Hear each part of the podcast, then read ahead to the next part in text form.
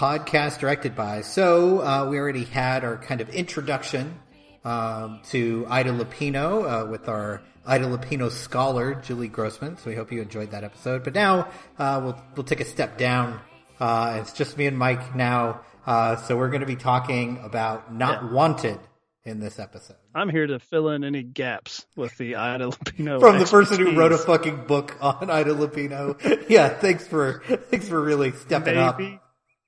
Maybe, what's missing is some really fresh eyes, as in I've seen one of her movies. Well, So, that puts sure. you one ahead of me because I had seen none of her movies. So it's going to be a little bit different. All right. So, uh, how do we describe Not Wanted? I mean, we talked a lot on, on that intro episode about the fact that Ida Lupino did a lot of kind of social problems pictures. And I think this definitely fits in, uh, into that category. But interestingly, I think when this first came out, she didn't even get a director's credit. She was an uncredited director on, on this film. And it's interesting. We kind of picked she was a little hesitant, right, to take over because this is, it's not like she set out to direct this. The there were some health problems with the original Exactly. filmmaker. Yeah, the, so- the original director had a heart attack, so she ended up Mm-hmm. ended up stepping in. But it's interesting because it does. I mean, we'll talk about it as we go through the months, but it does kind of fit in uh, with her with her other films. It does, to me at least, feel like an Ida Lupino movie. We kind of picked and chose, you know, which ones we were going to cover because there are some that don't really fit in to her kind of established style. Like you had mentioned off mic, some of them feel like, oh, this is clearly like a kind of a, you know, just a pay job. Like, okay, step in and do this. Doesn't really fit. And then like her last movie is very different. It's like this, you know, color movie, uh, you know, about these girls in a nunnery. Like it's, it's like a comedy of errors. It's very different. But this one feels, Well, there's two things, right? There's we have to have an arc in our month. Mhm. You know, it's if you have the one oddball selection that doesn't really tie in, you're like, well, except for that, I don't know what to say about this. Uh, Yeah, whatever. And and keeping in mind to our listeners, as we've already stated up front, it's not that you and I are passing judgment on any of the films. We're just looking at them as far as what is this about, the time period that it comes in, uh, and so forth. And then there's the the practical, uh, greedy side, the capitalist Dave. That's like anything that's not covered on the feed proper will be behind a paywall, Goddamn right. and then you can pay if you want to hear about the odd. Uh, odd ducks, I guess, in her filmography. That's right. If you really want the full picture of a director, you're gonna have to pay at least a dollar. A dollar every month. Come on, twelve dollars a year For a That's for a- nothing. For a life's work. We've reduced Yes. it down to one dollar for Look, these because because we are sad. givers, Mike. Because we are kind to our listeners. Only a dollar. Uh, so not wanted. If you look at kind of the IMDb description, says after a beautiful but unsophisticated girl is seduced by a worldly piano player and gives up her out of wedlock baby, her guilt compels her to kidnap another child. Which, like, that description feels like it's spoiler filled and tells the whole story, but the movie does open with her kidnapping this child. Um, which is a very, It's like, also not like it's not double jeopardy. It's not. It's not like she kidnaps a child and is on the run On the for- run, for ninety yeah. minutes or anything. Uh, so it's slightly misleading. I agree with you. It does sound like wow. I guess you just told me the whole thing. I, I- that little uh, and who is this? Uh, Gabe, uh, Duke. 1029 at AOL.com is responsible for this this very brief summary because I have it up in front of me. Uh, worldly piano player. He thinks highly of Sean Penn's dadness. Yeah. I, I, I don't know. I mean, he seems like he travels the world. I don't know if I'd say It's not like he's he's uh, a sophisticated. He's just kind of a fuck boy. Like I, I imagine him going from like town to town picking up women. Like it's not like he's like, oh, I'm so classy. It's just like I loved his introduction in the the film proper, not our introduction or uh, you know Gabe. Uh, I guess the giver of IMDb summaries, whoever you are, uh, where he's doing this like what was this like spoken word like it's like he's doing ob- like an obscene hip hop song that people dance to. Like What that's why I tried to place it at for this time. yeah, You know the, Yeah. the beat generation. He's just banging away on the piano and he's telling these really like nihilistic, basically free your body, do whatever you want because nothing matters. That, that those are, I mean, I'm, I love I love how paraphrasing, but that's pretty vaguely much his lyrics. I love how vaguely disinterested he is too. Like the whole time, his whole performance, like fuck it, who cares? Like you know, up, live it up. We're all gonna you want. die.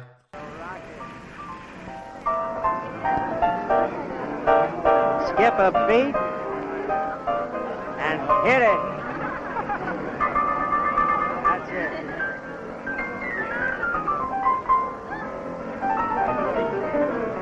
Do it. You won't regret it. Hit it.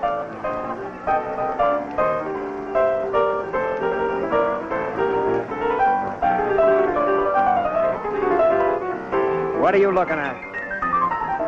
Hit it again.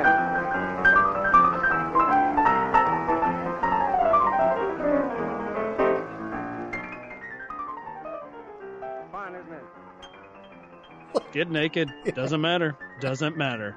like it's it's not the not the smoothest uh, you know snake in the grass that we Well, have here as far as She his thinks charm, so. but I mean, you know that's one of the things I really dig about this movie is uh, this character, uh, Sally, not the the actress uh, here, who also shares the name, but not the brightest bulb. No. I like that. I like like usually when we have characters that make mistakes, because mistakes are certainly made here. Um, it's like, well, they were the smartest guy in the room, but other things happened to screw them over. And there's a really cool sequence that was mentioned in the uh, the intro episode with the the actual expert, not us, uh, not certainly not fresh-eyed, us. uh, experts here. Um, the scene with the mother, it's the one that I re- I really really dig this scene Mhm. because for about 30 seconds as the mom runs her mouth in the kitchen like god where what are you doing? Where have you been? Like what what what are you doing with your life basically? Like why don't you stay home? Uh, as an old man I can come around to her like yeah just just stay home. Like you know it feels relaxed. You got your whole life ahead of you. But the film is able to have me see both sides of that because the Mhm. way her mom approaches that like her tone uh which is way more passionate than Sean Penn's dad the piano player um she cares but it is like this young woman walks in and her mom is just attacking her That you, Sally? Yes, Mom. It's about time.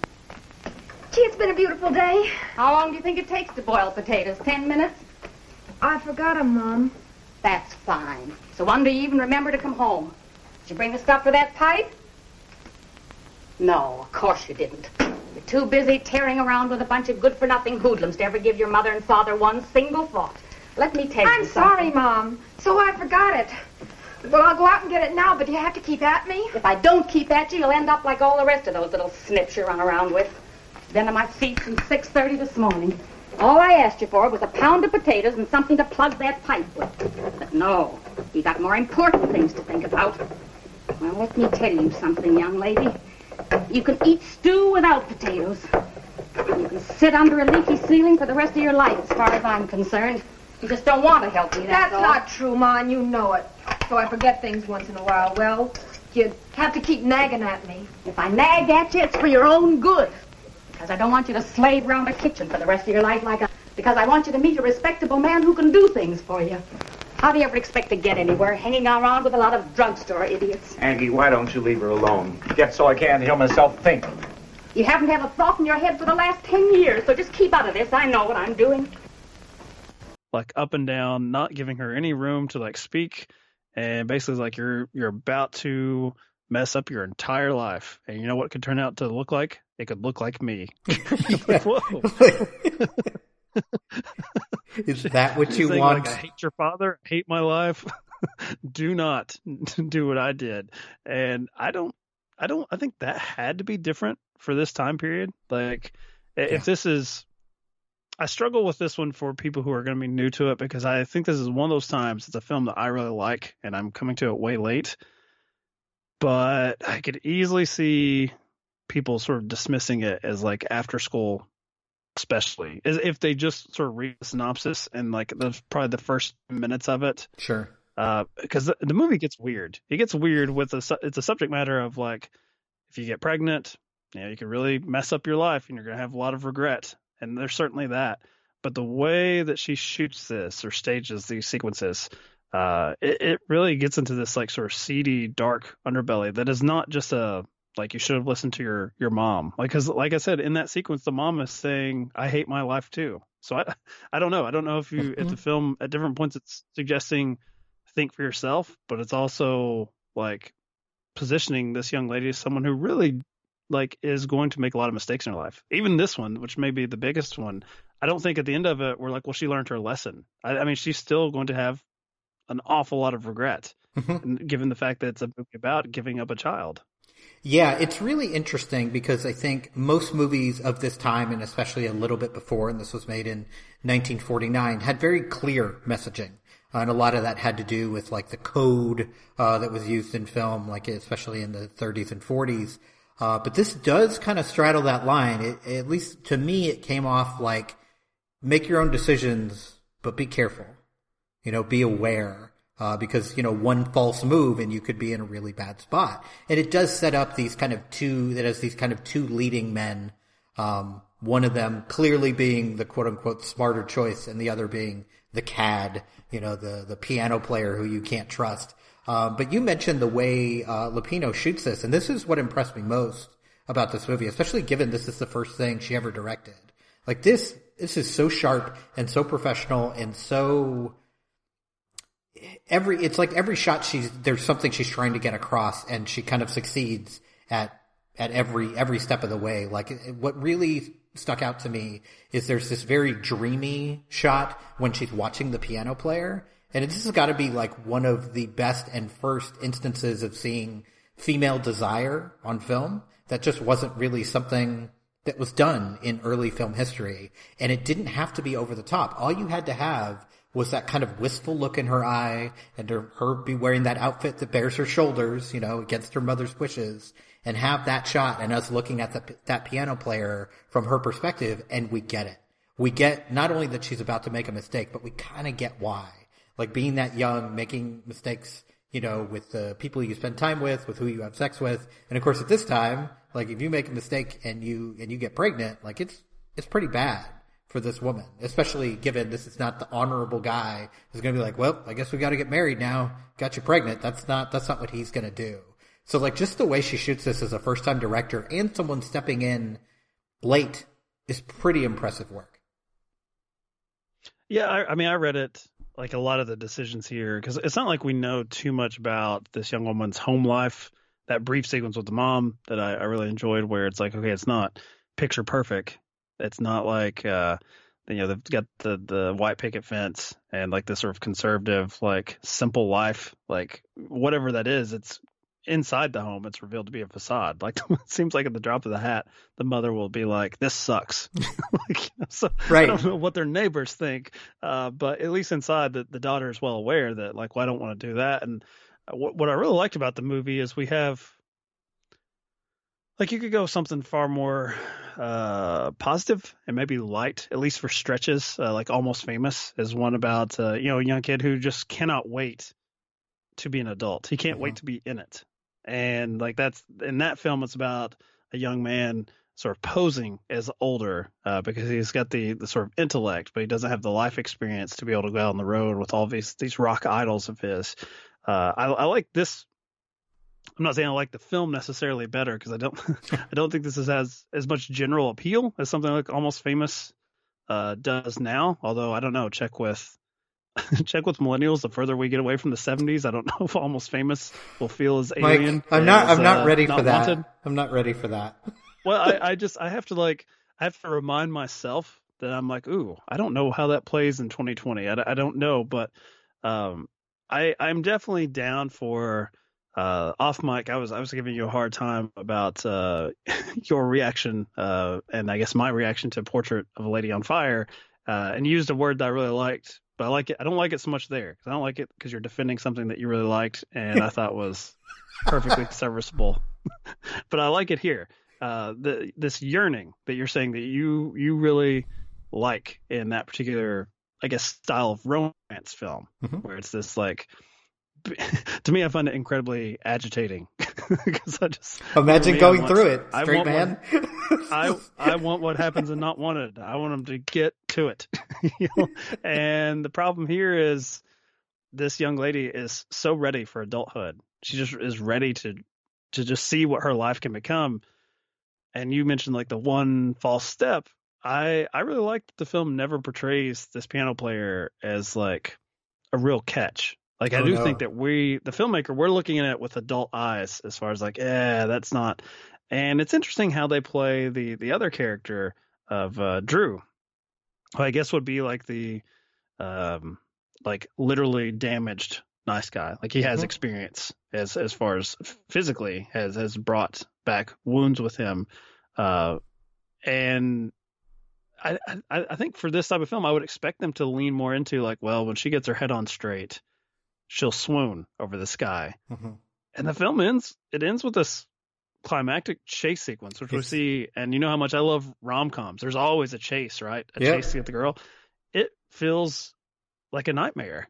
Yeah. That, that's what that's what I really like about the way this film. It is not an after school special because it goes in these weird sort of tonal directions that makes it just a really odd thing to be watching, especially from 1949. Yeah, I, it's interesting. I watched this twice, and that only because not because I was like, "Oh God, I just got, got to watch this again," but because I watched it a couple weeks ago, and then before the recording, I wanted to kind of reacquaint myself with it.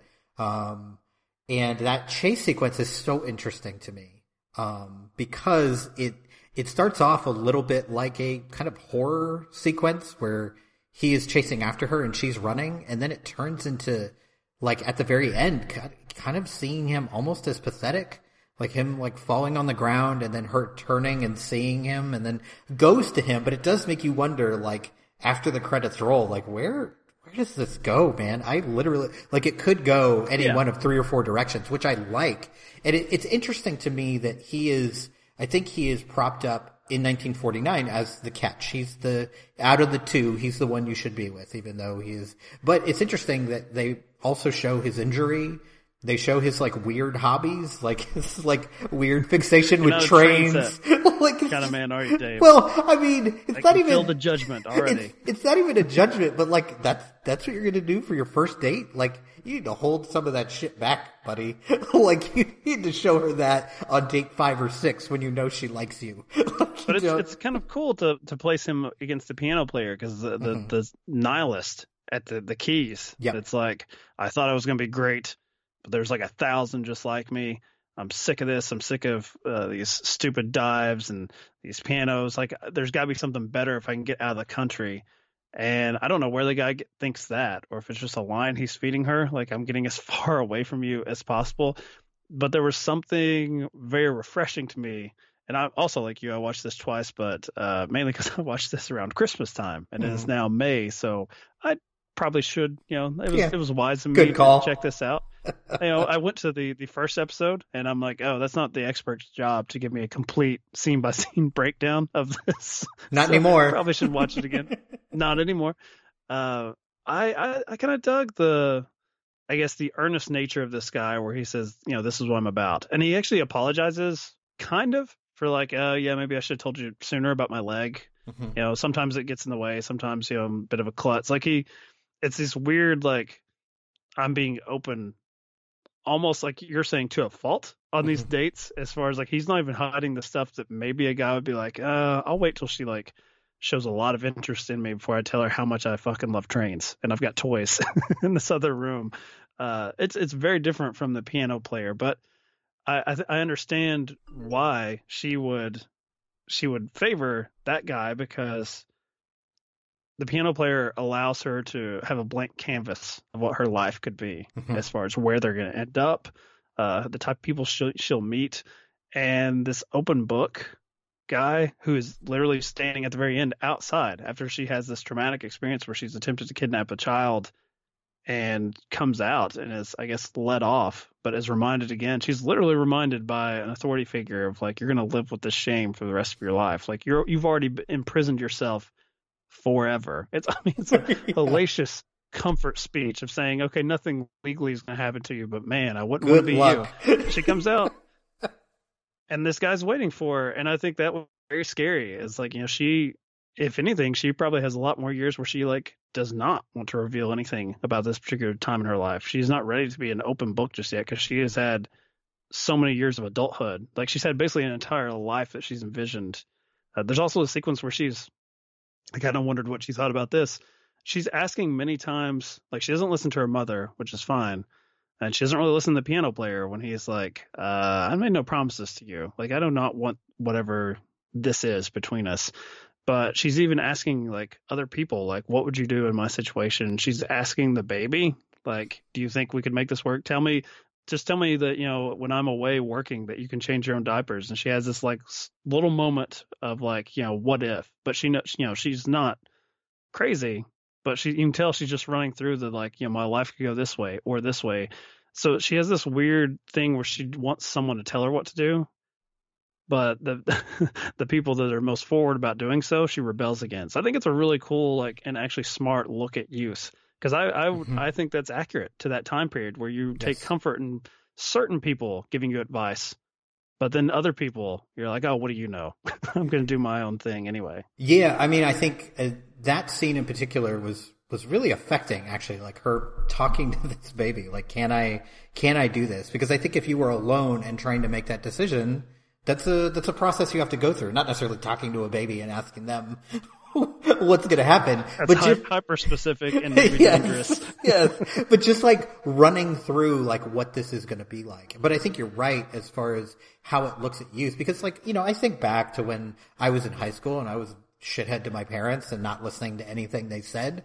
Uh, I'm sure my mother could tell you many, many stories about how she told me exactly what I should do, and I went, "Fuck you, mom! Not going to do that." I'm going to find my own way and then end up figuring out, you know, years later, huh, probably should have listened. That probably would have been a good call. But if someone like, someone I knew in school who was two or three years ahead of me, who I saw stupidly at that point as like worldly and experienced, if they said it, then I'd be like, oh, well, maybe I should listen to you. Cause you, you've got it together, senior in high school. You really know what's going on. So I think there is some of that in all of us in our youth where we are craving some level of guidance, um, but only from certain people. And God, certainly not from mom and dad. Like the absolute worst person who could ever give advice is your mom and dad. Um, the thing I was thinking of, I keep kind of coming back to the these two men in her life because I think they're, I think. Uh, the writer of this film is doing this on purpose. They make them as different as they can be. And I find it really interesting. Um, that uh, the character of Drew, um, the actor's name is Keefe Brasselle. He'll be in the next movie we cover too, actually, as a as a male lead. And I find it really interesting that they kind of, and maybe you'll disagree with this, but they kind of portray him to me as sexless. Like, especially in comparison to the piano player. Like it's he's the fucking trains again, isn't it? You just yeah. a guy a guy playing with toy trains. Just, yes, I, Dave, it's it's a layup. It's not. it's not just the trains. It's the fact like he's definitely into her. Like he cares about her. He wants to take her out. He's interested in her romantically, but there's there's just no palpable chemistry between the two of them. And I think you get that with her and Leo. Like you get that there's something there, even if on his end it's purely physical. Uh, once you get to Drew, it's kind of like, oh, he's so nice. That's boring. Well, I mean, their meet cute is her on a bus, right, on her way to track down this piano player, and he's like, "Hey, sorry if my bag smells. I, I went on a fishing trip." This guy sucks, man. I forgot about that. Oh, jeez. Very I, actually, smooth, I took Drew. That back again. I was like, wait, what? People could carry in those days. They could just, just carry fish, fish, with them on the bus. Damn, that uh, seems like bad I, bus etiquette, etiquette. You know, like that's you should. It's like it's like cooking fish when you work in an office. Like, just come on. You gotta you gotta rent a car yeah, or something. I mean, unless you're you're trolling like Office Space where you're gutting fish in your cubicle. Uh, I I found it refreshing because I think even the quote unquote nice guy, especially in film, uh, often comes across as very predatory anyway. And I'm like you, like a, part of that sort of asexual nature is he just seems like he does seem genuine as far as like, oh, you need a place to stay, that would be good. Oh, you need a job, I can I can help you out there. Here's an egg salad sandwich. It's good for you, you know. Yeah, like he and I think he's totally the wrong guy for this particular age where mm-hmm. especially someone that is like I said, wants a big canvas to like envision her life on. Uh, normally, small. I'm not saying small minded as far as like this. I don't know what his uh his views are in particular, like social justice like issues or anything. I'm not saying he's like small town ignorance here because he seems to be incredibly warm and Mhm. open to like whatever she's involved in, and he's not gonna like overstep. He'll be supportive. Um, I just think it's like the difference between what two people in their lives would want. Like there are some people that don't dream big and they're not punished as largely as the dreamers are. And in this case, I mean this this poor Sally character gets smacked in the face repeatedly by people for for Yeah. having her first step out into like having a, an adventure of sorts.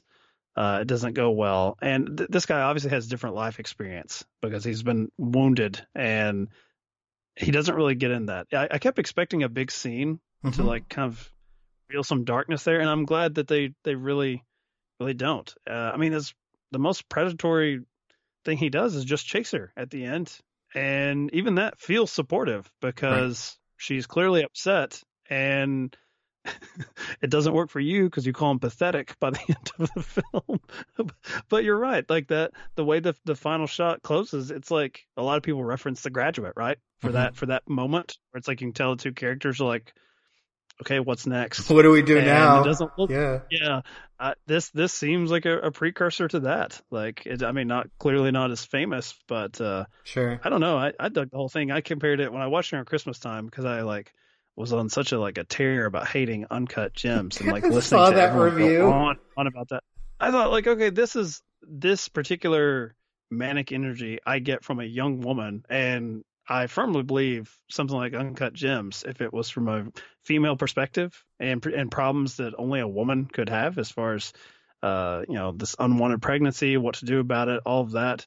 Uh, you know, that would never seem as cool or edgy or fun. Like this actually gave me anxiety watching it. hmm Uncut Gems. I just wanted to see bad things happen to Adam Sandler, Well, I think and that I, was it. I, had I think that's the the key difference between them for me is I mean there's a lot of key differences between those two movies, but one of them There's no is KG yeah. or whoever KG was in 1949. Who would that be? Um, Otto Graham. Who is the? um, but I think in Not Wanted, there's characters you care about. There's there's characters to root for. Um, whereas you know in that other movie, not so much. I mean, there are people who like those characters very much as viewers, but I don't think they're designed to be people you're like, oh, if they could only just win this one bet, they'll be okay. But I think you do feel that way about Not Wanted. Like if something could just go her way, she'll be all right. Um, but nothing really goes her way in this entire movie. I think one of the things that struck me, and I think this is just a difference between 2020 and 1949. Like if you look at the poster, it's a very shock value poster, you know, uh, Ida Lupino's not wanted, unwed mother, her story, the nation's problem. Like it's very in your face. And I expected it almost to oh, be. how quaint! the nation's problem. 2020. Uh, mm, sounds like a great problem, actually. Um, but I think uh, if you made a similar movie now, I think they would probably beat this character up even more. Like she would be really put through the ringer. And this seems to still root for her, even as things are going poorly for her, which I kind of enjoyed.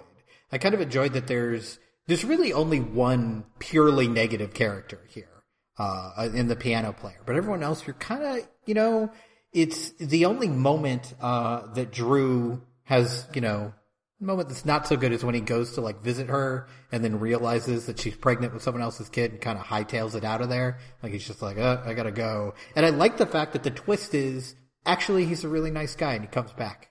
Like even after all this, you know, in 1949, like coming back to an unwed mother is a big, that's a grand gesture. Like that is, you know, it's a different time than 2020.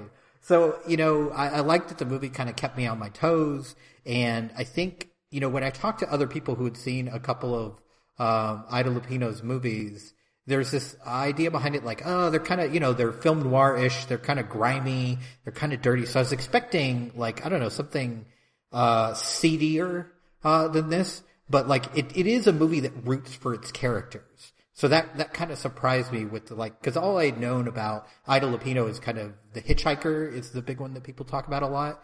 and that is you know apparently just a, just a very violent, very in your face movie. And this like does care about its characters, and I also like the way it starts out. That it's you know we have that kind of here's the end, and now we're going to tell you the whole story because it is a shocking moment where you find out like she's just stolen a baby. Like, and then it's like, okay, I'm going to need some explanation here. But I think in 90 minutes, I think Lupino does a good job of explaining exactly how she got to that point and then still leave you rooting for her even at the end. Well, clearly you're you're no Drew, who's Too you know, nice. He he takes a moment and he's supportive. Uh, m- maybe because he has an outlet with his toy trains. He's a sucker. He's a You just- sucker. That's what. I I feel like I don't know. I, I don't know if, or uh, generally speaking, this doesn't have anything to do with not wanted. Although maybe you would need a palate cleanser if the, if you find this film affecting, dear listener. Uh, yeah, I, I on my rewatch, I was like, oh great, this uh this is not what I need in uh pandemic living. like this. I've got enough anxiety, energy. man. yeah, yeah. Um, you know, um, what what are your go tos, Dave, in that regard? Like, because I feel like cinephiles and film Twitter, I mean, just stories in general are based around conflict usually, Mhm. and so we are going to have a little sneak preview of someone else's problems that are hopefully usually larger than our own. So what you know what what would be a film that you would say like okay after you've had your your full course meal with not wanted take it down a notch and just relax Hmm. because you don't you don't play with trains you don't have that so what what are you So you are you yourself a asking for person? a for another movie that's like focusing on people's problems or something that's like a comfort like let me get away from this? Which one are you? Well, I'm afraid if you give me the former, you're going to come across as a giant ass, where you're like, yeah, here's something about people's problems, but it really calms me down just to see them suffer. so let's go with the latter, Dave. Let's just go. With I'll give you I'll, comfort. I'll give you both. Um, I think the one that's like still a little anxiety provoking, but has characters you root for, and you know, spoiler alert, I guess, has a bit of a happy ending. Is something like Rounders. Uh, it's pretty anxiety provoking, but the way that film wraps up does, you know, like okay, this is nice. Uh, but You're, you're clearly not a territory where you open with a man losing every penny he owns, everything, and then Yeah. the next scene he's driving a bus. it's a story of Just like, triumph, yep, Mike. It's great. I lost it all. Pay that man his money. Um, but like, and you should know the answer to this. If I'm looking for like a pure comfort watch, I will always, always, always turn to Big Fish, uh, from Tim Burton. That's my comfort movie. Uh, cause, Death, What? death. What? yeah, but it's about the passing on to, to your kids. It's storytelling. It's, it's nice, Mike. I, No? uh, I have one in mind uh, Okay. that will not will not play as uh, as well because good. Uh, it- it's it's on the brain. It's on the brain, and it's probably someone that's banned from uh, this podcast. Uh, Woody Allen. Woody Allen? I just Oh, rewatched. I just rewatched Midnight in Paris. Um, oh, I can see there was that. a, a documentary on a, a bookstore, uh, a gay bookstore that was on Netflix a couple weeks ago. Did you Oh check yeah, it out? no, not yet, but uh, it's it's on my queue. It's definitely something something I want to check out for I liked it. I, I thought it was. I, I liked it. Um, it, it manages to uh, sort of escape its trappings that the the filmmaker is the daughter of the subject, Hmm. which can get you know difficult there uh, as far as yep. being objective.